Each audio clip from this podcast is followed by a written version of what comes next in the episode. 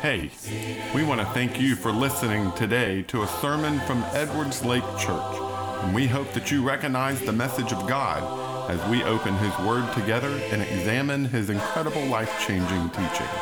We pray that this message will challenge you, motivate you, or touch you in some way. Let's open the Bible together.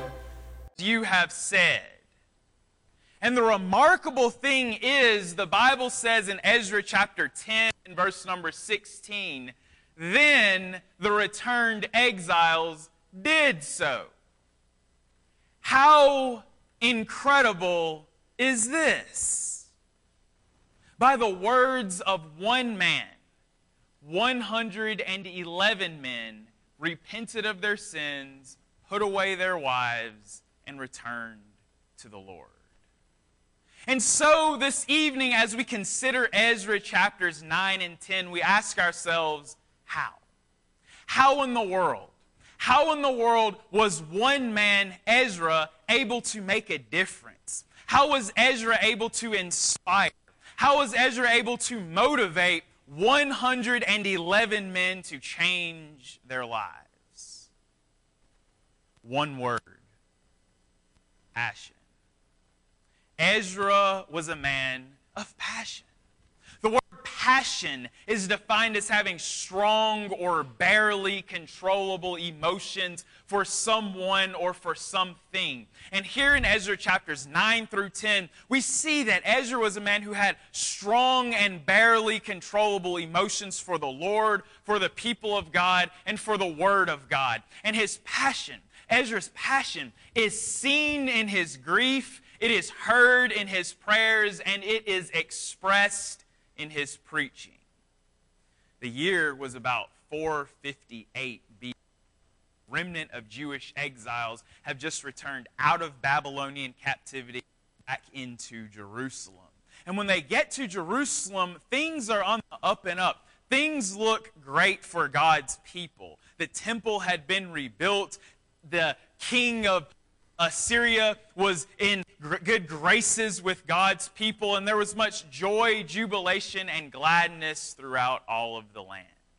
And so, when the scribe Ezra gets to the scene, he hopes to make things even better. Ezra hoped to reestablish temple worship, and he hoped to teach the people the law of God. But sadly, sadly, when Ezra got to the scene, things were not as great as he would have imagined. Things were far worse than Ezra would have likely ever imagined. When Ezra got to the scene, he realizes that the people had physically and physically and polluted themselves with the ways of the world. The holy race of God had been defiled. In Ezra chapter 9, Ezra chapter 9 and verse number 1, the Bible says, the scribe speaking, after these things had been done, the officials approached me and said, The people of Israel and the priests and the Levites had not separated themselves from the people of the lands with their abominations, from the Canaanites, the Hittites, the Perizzites, the Jebusites, the Ammonites, the Moabites, the Egyptians, and the Amorites. For they have taken some of their daughters to be wives for themselves and for their sons so that the holy race has mixed itself with the people of the land. And in this faithlessness, the hand of the officials and the chief men have been foremost. When Ezra gets to the scene, he realizes that the people had not been faithful to the Lord. These Jewish men had begun to marry heathen, pagan, and godless women. They had begun giving their sons to these heathen, pagan, and godless women. Many of these Jewish men were divorcing their Hebrew wives in order to marry these foreign women. And this wasn't a problem that was simply going on with a common townsperson. This was a problem that had infiltrated into the Jewish religious leadership. In fact, this was a problem that was foremost among the Jewish religious leadership. God's people were deliberately and blatantly transgressing the will of God. God had told the people very clearly centuries ago through the mouth of his prophet Moses in Deuteronomy chapter 7 and verse number 3 You shall not intermarry with them, giving your daughters to their sons or taking their daughters for your sons, for they will turn away your sons from following me serve other gods. As we have considered all of this, some of you may be thinking, what's the problem? Why is it so bad that these Jews are marrying people from other countries? That sounds racist. It sounds discriminatory. It sounds prejudice. No, friends, this has absolutely nothing to do with race. It has nothing to do with what side of the tracks these women lived on. This had everything to do with God's people maintaining their spiritual distinction from the people of the world. And here in Ezra chapter 9, the scribe Ezra realizes realizes that if God's people continue to physically and spiritually pollute themselves with the ways of the world, the holy race of God will be defiled. These were God's chosen people. They were his covenant people. They were his set apart people. Through them, all nations.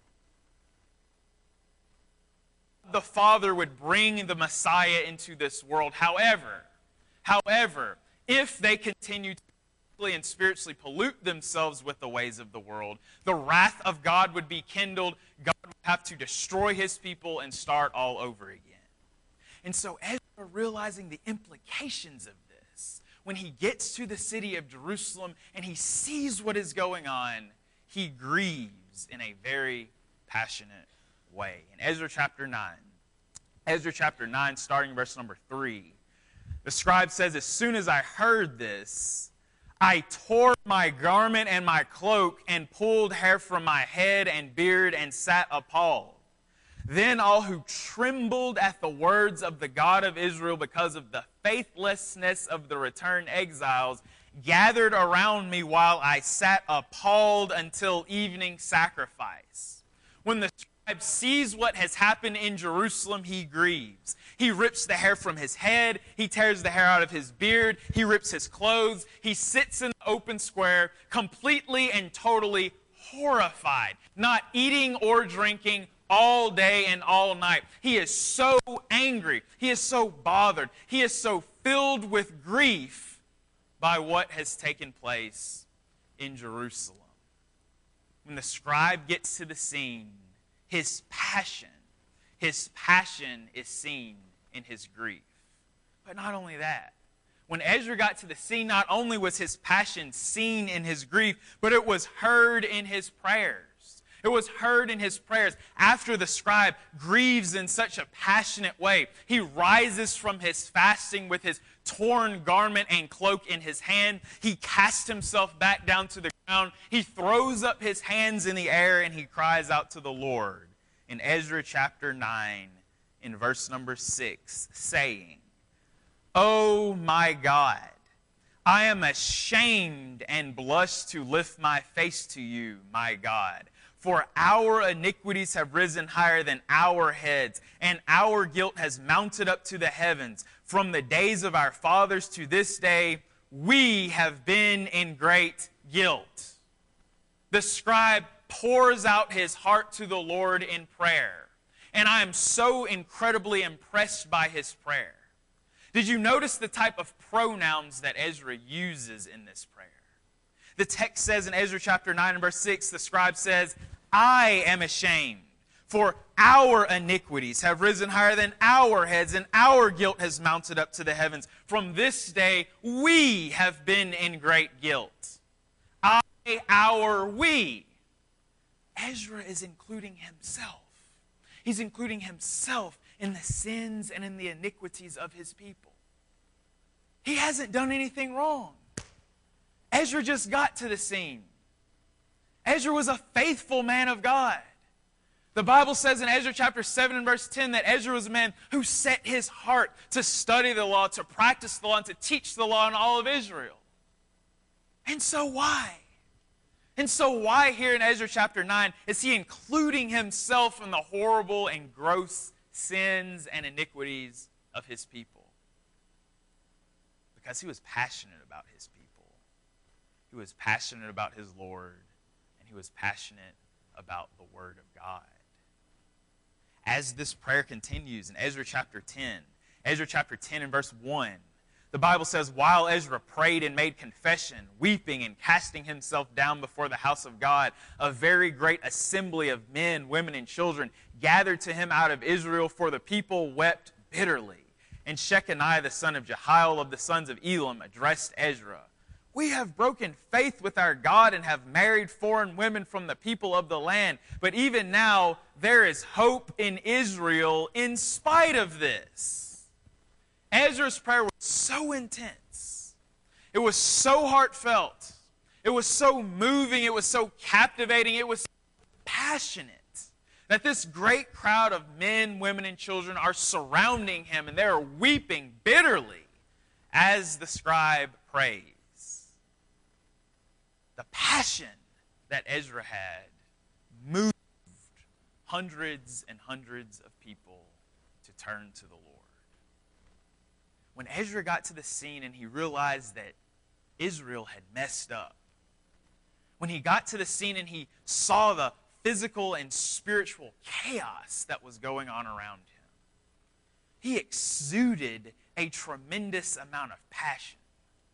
His passion was seen in his grief, it was heard in his prayers, and it was expressed in his preaching. Three days after this very passionate prayer, a great crowd of men, women, and children gather around the scribe. They're trembling. They're trembling because of the heavy rain. They're trembling because of the matter. And they're trembling because of the very powerful and passionate preaching of the scribe. The text says in Ezra chapter 10, Ezra chapter 10, starting verse number 9. Then all of the men of Judah and Benjamin assembled at Jerusalem within the three days. It was the ninth month on the 20th day of the month, and all of the people sat in the open square before the house of God, trembling because of this matter and because of the heavy rain. And Ezra the priest stood up and said to them, You have broken faith and married foreign women and so increased the guilt of Israel. Now then, make confession to the Lord, the God of your fathers, and do his will. Separate yourselves from the people of the land and from the foreign wives. Verse 12, Ezra chapter 10 and verse 12. Then all of the assembly answered with a loud voice, It is so. We must do as you have said. Ezra chapter 10 and verse number 16. Then the returned exiles did so. Ezra chapter 10 and verse number 19. They pledged themselves to put away their wives, and their guilt offering was a ram of the flock for their guilt. Ezra chapter 10 and verse number 44.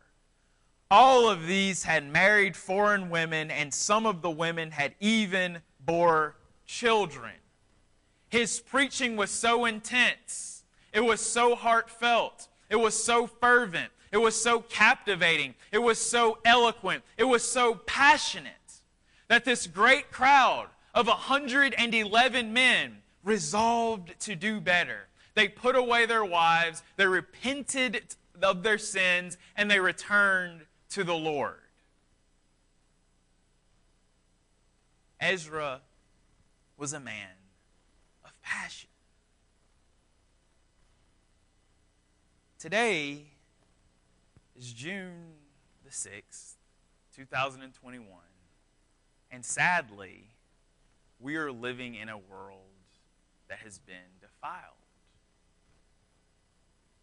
Like Ezra, we are living in a world that looks absolutely nothing like what God intended it to look like.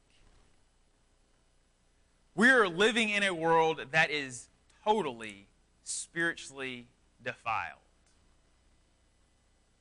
We have been reminded of this with this Pride Month that our nation is celebrating. Our nation is literally celebrating sin. And there are men and women who bear the name of Christ who sit back and they say absolutely nothing.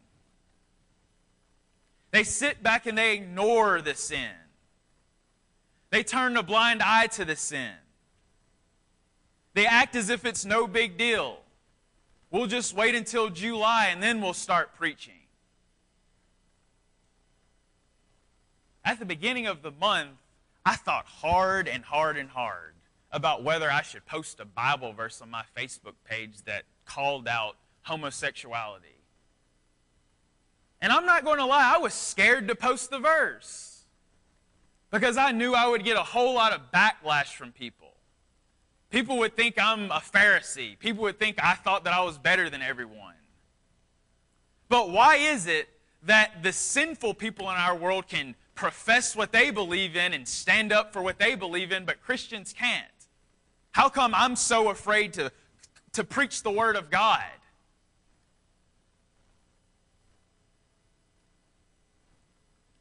If I am a, as a gospel preacher, am admitting that I was afraid to post a Bible verse on my Facebook page, then can you imagine all of the other Christians all across the world who are afraid to do the same?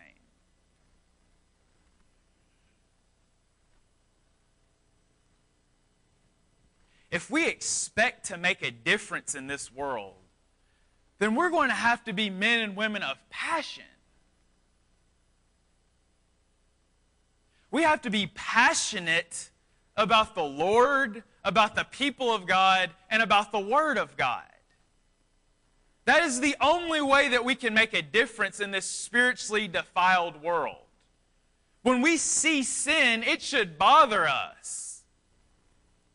Ezra grieved. He tore the hair from his head and his beard. He ripped his clothes. He fasted and he sat appalled. Is that our reaction to sin? All throughout Scripture, we see how men and women of God hate sin. The psalmist said in Psalm 119, verse 136, My eyes shed streams of tears because people do not keep your law. In Psalm 119, verse 139, the psalmist says, My zeal consumes me because my foes forget your words. In Psalm 119, verse 158, I look at the faithless with disgust because they do not keep your commands. Are, I, are our eyes filled with streams of tears?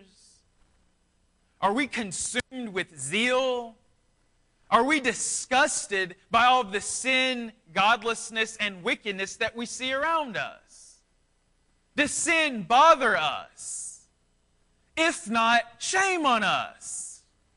In Amos chapter 6, the prophet Amos pronounced woes upon God's people for tolerating sin for turning a blind eye to sin, for not being bothered by sin. Woe to you who lie on your beds of ivory. You're stretched out on your couches. You're drinking the best wine. You're eating the best food. You're listening to all this wonderful, fancy music. You're doing all of this nice stuff, but you couldn't care less about the ruin of Joseph. You're not bothered by all the sin that is around you. You're living your best life but you couldn't care less about the godlessness in the world around you. You could not care less about the spiritual corruption in this world. We all have to ask ourselves tonight is that me? Am I truly bothered? Am I truly concerned about the chaos around me? 1 Corinthians chapter 5, the Apostle Paul enters into the church in Corinth. And he is aghast when he realizes that these brethren, these people who bear the name of Christ, have been tolerating a man who is living in sin. A man who is having inappropriate relations with his father's wife. This was a type of sin that even pagans wouldn't tolerate. But God's people were tolerating it. Paul says, You all are boasting in this. You should mourn. You should grieve. You should be upset. Sin should bother you. Sin should motivate us to do something. Paul told those Christians in Corinth, this man's sin should motivate you to get him out of the church.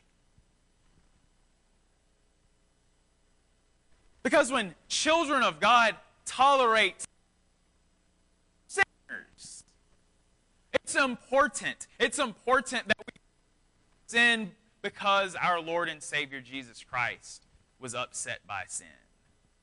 In Isaiah chapter 53, the prophet Isaiah describes the suffering servant as a man of sorrows who is very familiar and very acquainted with grief. In Matthew chapter 23, as Jesus enters into the city of Jerusalem, he cries out, Jerusalem, Jerusalem, oh Jerusalem, the city that stones the prophets and kills those who are sent to it.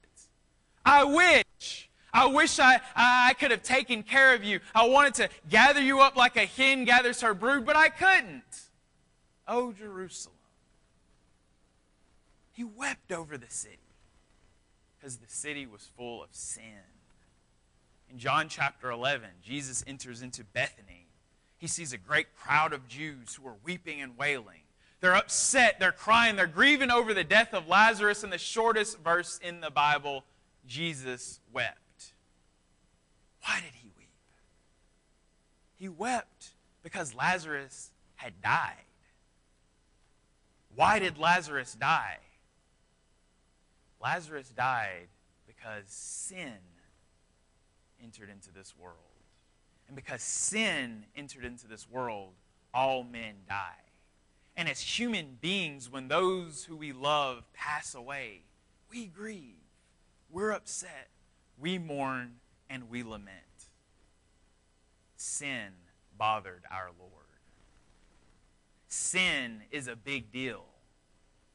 In 2 Corinthians chapter 5 and verse number 21, the Bible tells us that Christ became sin. Christ became sin so that we would be the righteousness of God. I'm so glad I'm so thankful that I don't have to bear my own sins and my own iniquities on my shoulder.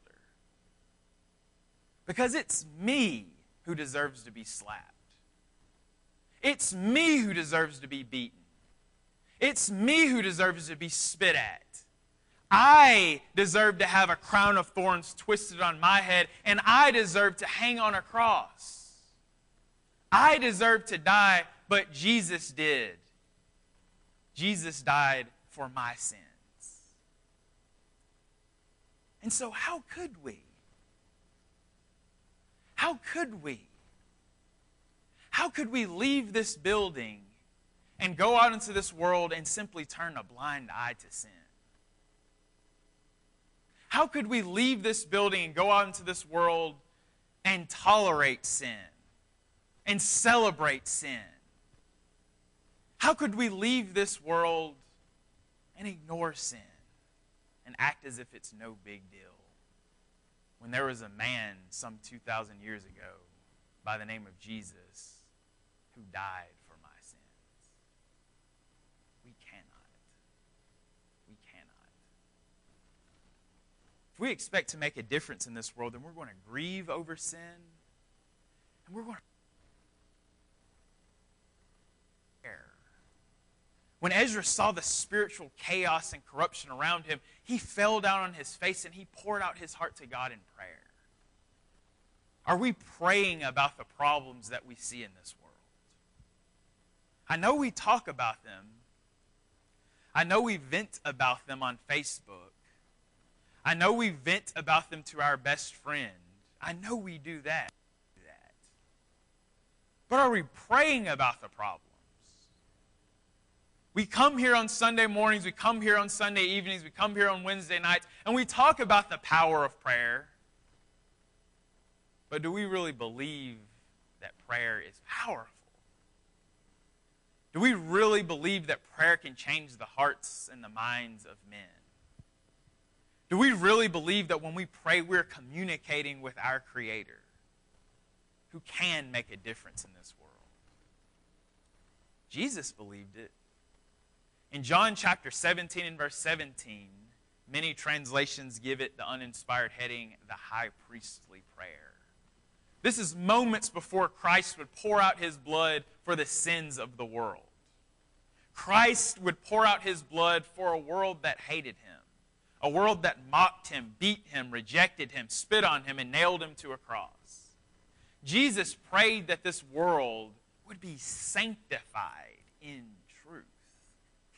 That this world that hated him would be set apart in truth, that they would come to know, that they would come to appreciate, and that they would come to obey the truth of God's word. Christ prayed for the good of his enemy. Christ prayed for the good of the sinner. Do you pray for the good of your enemy? Do you pray for the welfare of the sinner? If you truly believe that the effectual, fervent prayer of the righteous man has great power and is working, when we see the sin out in this world, we're going to fall down on our faces. We're going to pour out our hearts to God. If we expect to make a difference in this world, then we're going to be men and women of passion. Our passion must be seen in our grief, heard in our prayers, and expressed in our preaching. Ezra boldly and confidently preached the word of God.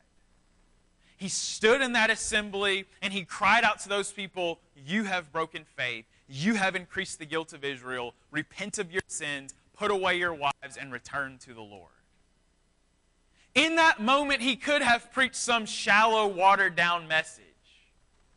He could have told the people that what they were doing wasn't that bad and, and God is so gracious, He's so loving, and He's so kind that they'll, He'll just give them a slap on the wrist and, and on the last day just tell them to come on in. That's what he could have done, or, or he could have not said a word. He could have just ignored the sin. He could have just sat back and, and, and just chilled. Or he could have joined in with the people. He could have joined in on it. He could have went and found him some heathen and married her. Those are all of the options, but Ezra was a man who was full of passion. He was a man who wasn't just going to let this slide. He stood up and he preached the word of God. He told them what, exactly what they had done wrong. He told them exactly what they needed to do right. And he told them exactly what would happen if they did not do right. Is that how you are going to respond to what you see going on in our world today? Are you going to stand up and boldly preach the Word of God? Centuries ago, Centuries ago, the Apostle Paul told the young evangelist Timothy in 2 Timothy chapter 4 and verse number 3 that there was going to come a day, there was going to come a day when men wouldn't be able to endure sound doctrine.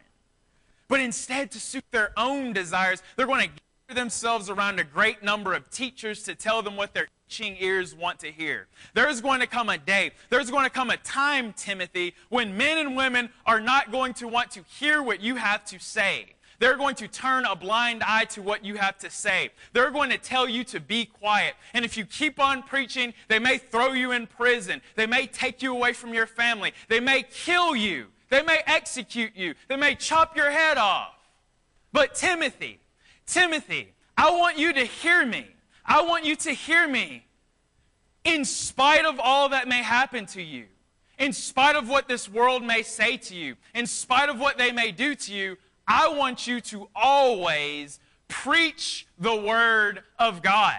I want you to always be in season and out of season. I want you to exhort. I want you to rebuke with all long suffering and patience. I want you to never, ever, ever, ever stop boldly and confidently declaring the Word of God because it is the Word of God that changes lives. The Word of God is sharper than any two edged sword. It pierces to the division of soul, spirit, joints, and of marrow, and it is a discerner of the thoughts and the intentions of the heart. There is nothing, there is absolutely nothing on this side of heaven that is as powerful as God's Word. And so, why not? Why not? Go out into this world and boldly proclaim it. It is such a blessing from God. Jesus, in his Great Commission, said, Go into all of the world and preach the gospel to all creation. In Romans chapter 10, the Apostle Paul said, How shall they call on him in whom they have not believed? How shall the world call on a God in whom they have not believed? How shall they believe in him of whom they have not heard? How shall the United States believe in a God of whom they have not heard? And how shall they hear, Paul says, without someone preaching to them? How shall Birmingham, Alabama hear without each and every one of you preaching the Word of God? How beautiful, Paul concludes. How beautiful are the feet of them that preach the gospel of peace. He didn't say their feet were beautiful because they got a pedicure. He said their feet were beautiful because the gospel is a beautiful thing. And it's not just Adam Shank's responsibility. It's not just my responsibility. It's not just the elder's responsibility. It's not just the Bible class teacher's responsibility to proclaim the Word of God. It's all of our responsibility. And if we expect, if we hope to make a difference in this we're going to wake up every single day and exude a tremendous amount of passion. We're going to be passionate for the Word of God, for the people of God, and ultimately for our Lord and Savior, who has created all of us and sent His Son to die for us.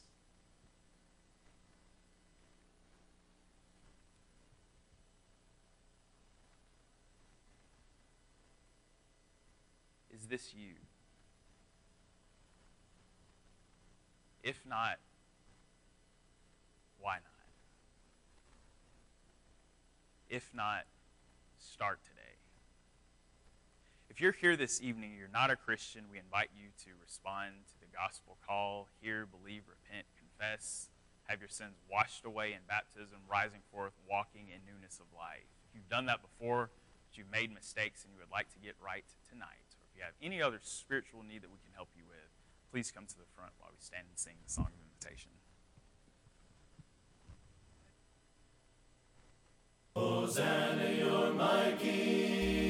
Thanks for listening and studying God's Word with us. We want to help you draw closer to Jesus as your Lord. If you feel some need as a result of today's message, whether that be a need to seek God's salvation or you are just in the need of prayers, please reach out to us. You can find out more about us, including contact information, at edwardslakechurch.org. If you want to continue to open God's Word with us, please check out other sermons on our podcast or come visit with us at Edwards Lake Church anytime you can. Thanks again, and we pray God's blessings for you.